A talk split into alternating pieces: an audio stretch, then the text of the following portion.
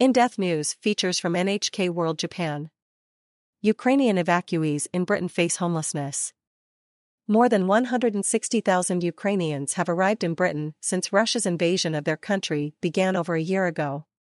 They have a roof over their heads thanks to a safe haven program called Homes for Ukraine, but some people are falling through the cracks and risk homelessness. A mother's story. Ol Myronenko arrived in Britain with her 13-year-old son last July. In Ukraine, she was a civil engineer and lived with her husband and two sons. She now works as a shop assistant. Ol's husband is working in Poland, and her other son is living with Ol's parents near the Ukrainian capital, Kiev. The 40-year-old is a beneficiary of the Homes for Ukraine scheme, where evacuees are hosted by British households for a minimum of six months.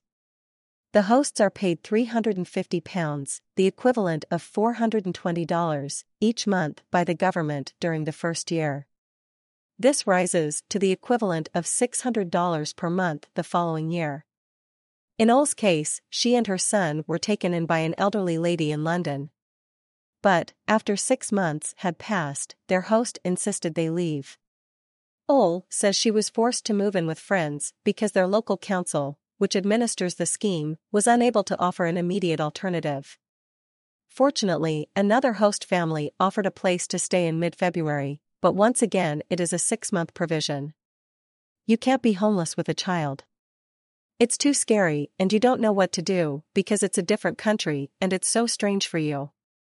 You don't know where to find any help, says Ol. She earns a modest salary from her work, but it is not enough to allow her to rent private accommodation. To do that, you must have an annual income of around £60,000. Where can I find work for £60,000 per year? It's not so easy here, when you're from another country, and my English is not fluent, Ol explains. She says many Ukrainians in Britain are struggling to find somewhere to stay when they move out of their hosted accommodation. Home is a hotel.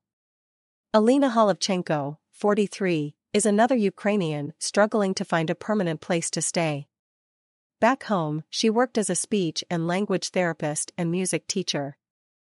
Alina and her 12 year old son came to Britain in May. Like Ol, they also spent six months in their first hosted accommodation before moving out. Since November, they have been living in a hotel, a temporary solution provided by the local council. She has another son, 18, who is living with another host family. Alina says the hotel is less than ideal. It is inconvenient to live here because there is no kitchen, no washing machine. This means they have to make meals without an oven and use the bathroom to wash clothes. Many of my friends have returned to Ukraine because they weren't able to live with their host family any longer, and there is simply nowhere else, she adds. Alina wants to stay in Britain while the war continues. My eldest son will definitely go to college and my youngest son is in school. I want my children to be safe and they have the right to be, she says. In the meantime, she is finding ways to continue her work. She gives speech and language therapy classes in her cramped hotel room. As for music instruction, it is hard to find a job as a violin teacher here, says Alina. But many Ukrainian children have come to Britain, and they need specialists like me, so there is a demand. Life is a struggle. The East European Resource Center, ERC, a charity organization, helps people from Ukraine, like Ol and Alina, who find themselves without permanent accommodation. Currently, the majority of support that we provide is focused on housing advice because this is an issue that people encounter most, says Maria Ustimenko, ERC Welfare Advisor. I would say 80% of the clients who call us now have an inquiry about some aspect of housing. Maria says it is a struggle for Ukrainian evacuees to find well paid employment, and their situation is often worsened by Britain's rising cost of living, language barriers, and qualification requirements. Other difficulties include a lack of financial security paperwork.